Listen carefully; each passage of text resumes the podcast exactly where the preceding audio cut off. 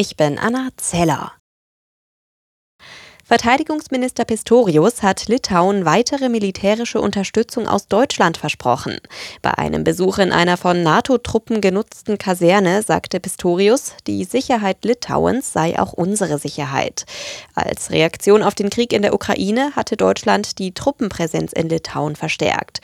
Heute will Pistorius bei seinem Besuch Gespräche mit der litauischen Regierung führen. Nach der Kabinettsklausur auf Schloss Meseberg hat Kanzler Scholz von konstruktiven Beratungen gesprochen. Mehrere Oppositionspolitiker sind anderer Meinung und werfen der Regierung teilweise politischen Stillstand vor.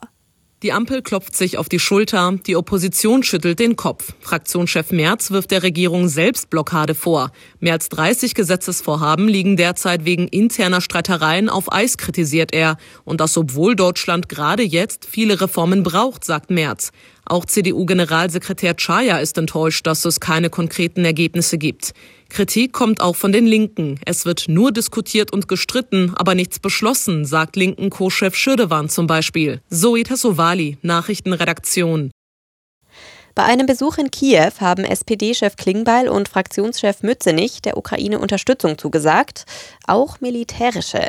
Klingbeil sagte nach einem Gespräch mit Außenminister Kuleba, dass es nun vor allem um die schnelle Lieferung der versprochenen Leopard 2 Kampfpanzer und eine schnellere Produktion von Munition gehe.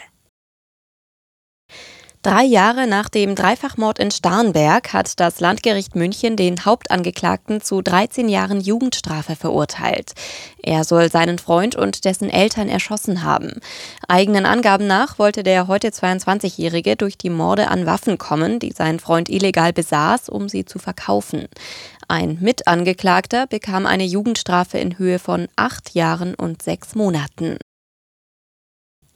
Ermittler in NRW haben ein mutmaßliches internationales Hackernetzwerk enttarnt. Gegen drei Verdächtige seien Haftbefehle erlassen worden, gegen acht weitere werde ermittelt, teilten das LKA und die Staatsanwaltschaft in Düsseldorf mit.